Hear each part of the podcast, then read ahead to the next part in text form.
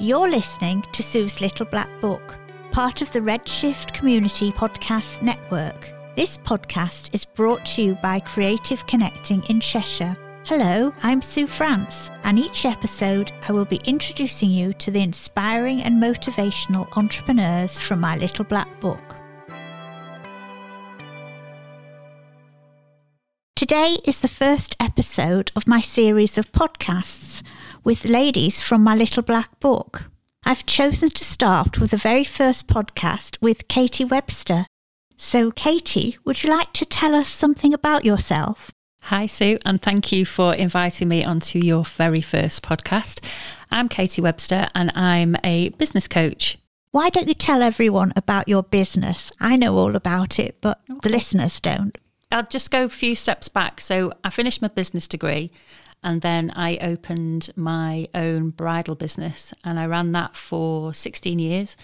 During that time and after me closing it, people would ask me how I did something, how I found something.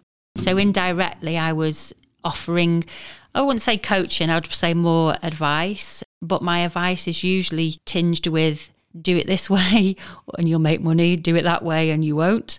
Because there aren't many good decisions or bad decisions, if I'm being honest, that I didn't make myself. And then when COVID hit, as it hit everybody, I found myself furloughed and I thought, right, what do I do? And I'd always done the coaching side in my own time. And I thought, well, now is the time, if I'm going to go back to being self employed, now is the time that I can explore this more and see if it works for me. And I can honestly say it's got busier and busier and busier to the point where I was sitting here now and I'm fully booked up till October. I've got people wanting to work with me through to next year. Obviously not booked in yet, but that's that's the situation. I'm getting a little bit of a reputation of being straight talking, but I've always been straight talking. I think a lot of people make an assumption that I'm a bit bullish before they actually sit down and meet me or talk to me. I have heard that people have said to me, "Oh, oh, you're much nicer when we sit down and speak to you." And maybe that's just how people first see me when I walk in a room or something. But I think it's because I am very direct. There's no messing around. There's no BS, as a lot of people would say. I'm either for you or I'm not. It's been successful and I love it.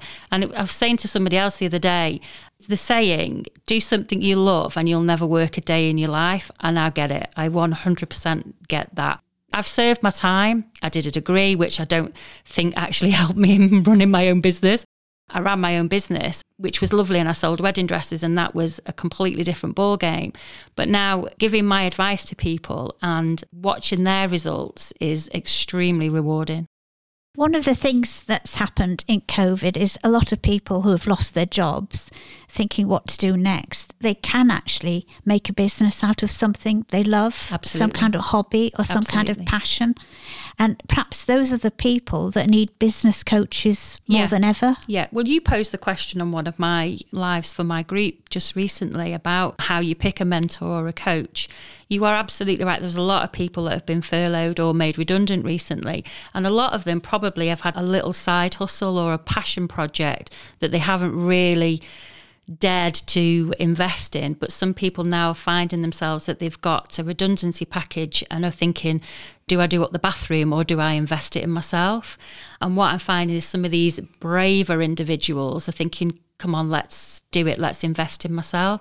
So they'll come to somebody like myself or somebody probably a bit gentler because I am a bit full and a bit fast with how to get started. But they are taking that plunge, they're investing themselves and they're going with it. We've been talking a lot about collaboration. And when we first met, we talked about collaboration. So we think collaboration is the key to successful networking and successful events. Can you tell me what your take on collaboration is? Well, you know me, Sue. Collaboration, as far as I'm concerned, is the winning formula for anyone in business. I think as far back as I can remember when I first started my own bridal business, it was imperative to do and work with like minded or on brand businesses to create a perfect collaboration, both from a value point of view, from a monetary value point of view, and also from a business relationship point of view people think it's something new, don't they? Oh, God, yeah, they do. As I say, I've been doing it for over 20 years. You've been doing it for even longer than that. Collaboration seems to be a new word or a buzzword, which we both don't like. However, collaborating, if it's done properly, is very good for everybody. I was going through some things from when I was a dress designer in the 70s, and I actually found a letter from a French company that I was doing some illustrations for. And the letter said, We hope this will be a long and successful collaboration. And that's when I realised I've been collaborating forever. It's just the wording, but collaboration is key. And we've said it. And when we go on our walks, which we do regularly, we always say, Who should we work with? That's collaboration, isn't it? Who are we going to work with? And the first instance when we worked together, it was actually a year ago in January. I decided not to hold any events in January because the weather forecast was cold, icy, and windy. And I had a meeting with you, and you actually offered to host one at the offices of the place where you worked. That's right. Actually, offered to host an event. So I didn't have to pay a hotel or a venue. You treated us to coffee, and it worked so well I think on the day it was icy and we had 25 ladies and we thought no one would turn up and That's they all right. they all came, didn't they? Yep. And how quick did it sell out? Three hours? 3 hours. That's right, 3 hours. and we've collaborated a couple of times since. And Yeah. then the people in your little black book, both of us have collaborated with on separate occasions as well. Yeah. So the winning part for me was I had someone hosting an event in January when I wasn't going to have one.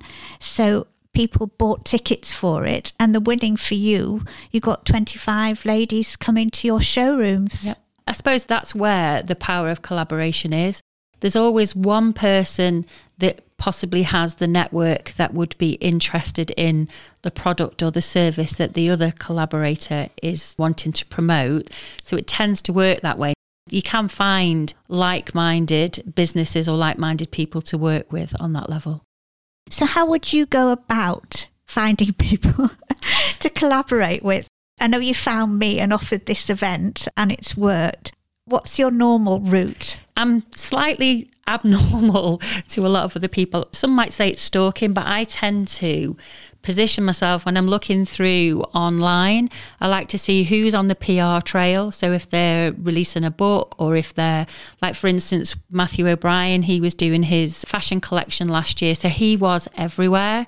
So I kind of knew that he was up for collaborating in some way. You kind of, you can see if they're on other people's podcasts, if they're on other people's shows, you normally know then that they're on that marketing trail.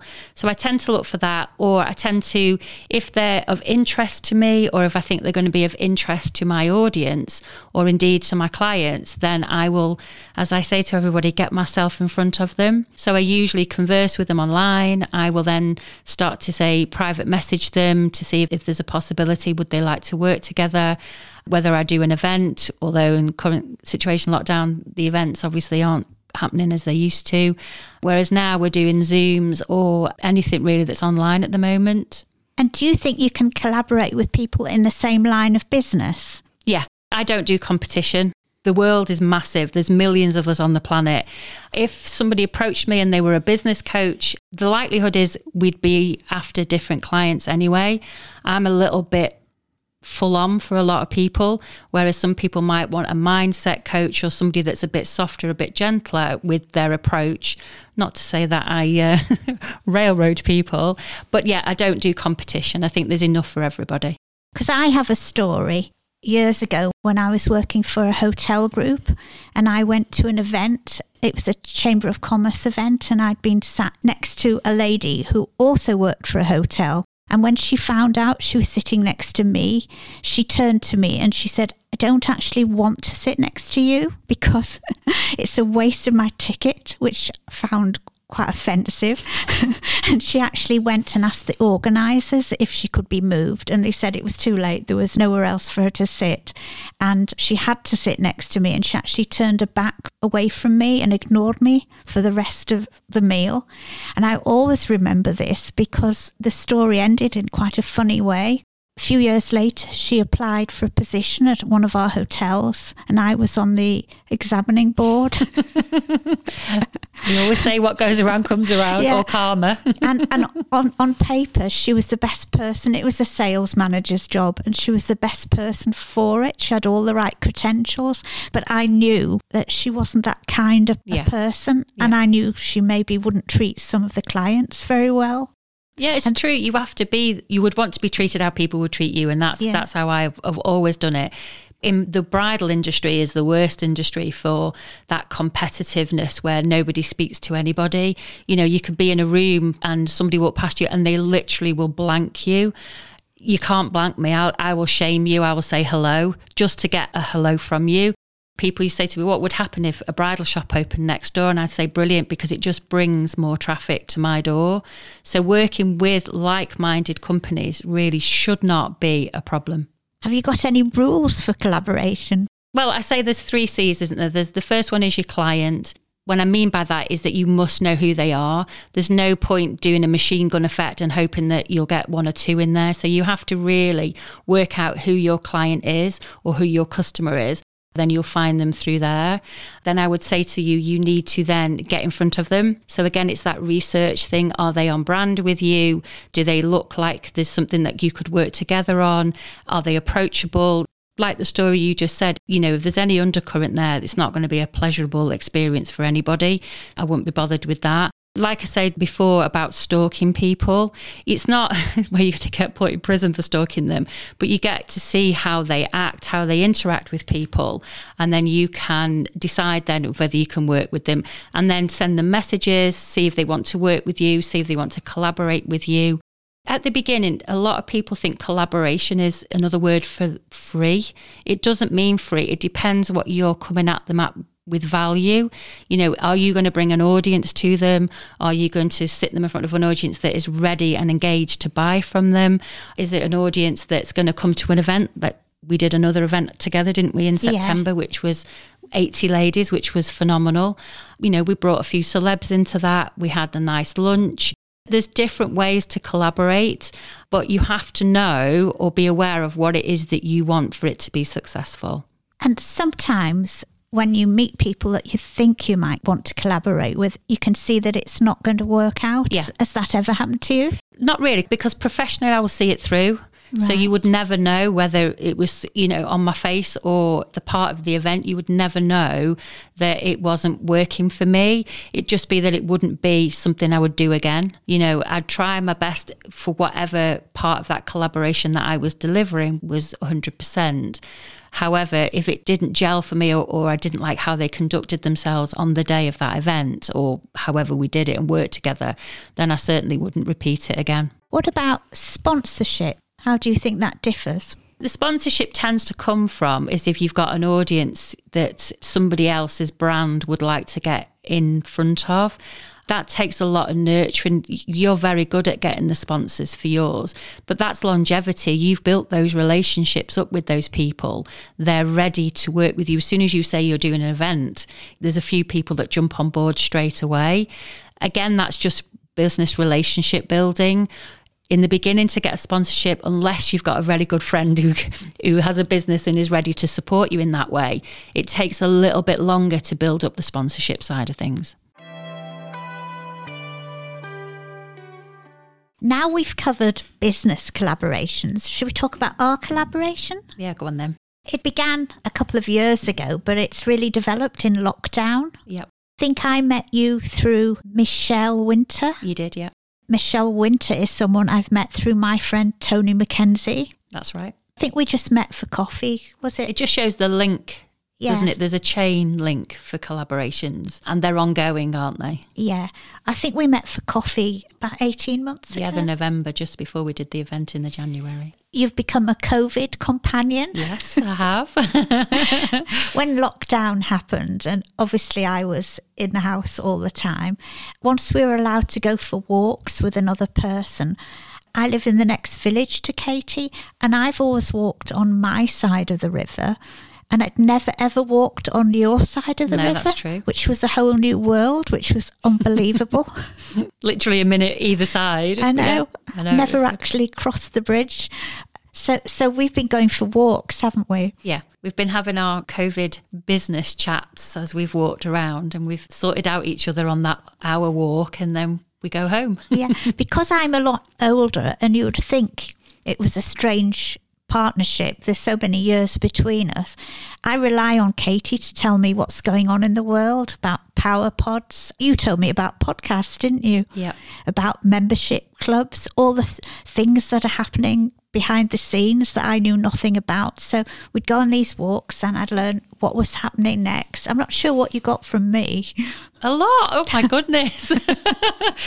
a, was it for me to start off with? It was just another pair of ears that would just listen and then would offer advice in the very beginning of this lockdown situation now we sort of say, right, we'll meet up and we kind of have an idea of what we're going to talk about when we meet up now. Yes we can bounce ideas off each other, can't we? Yeah, we do.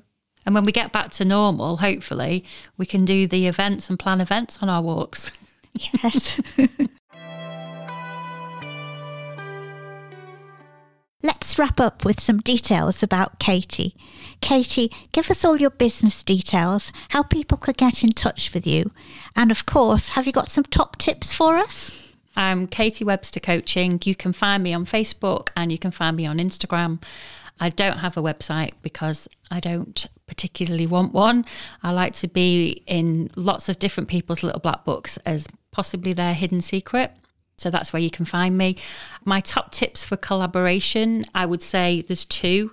Know your ideal client or your customer.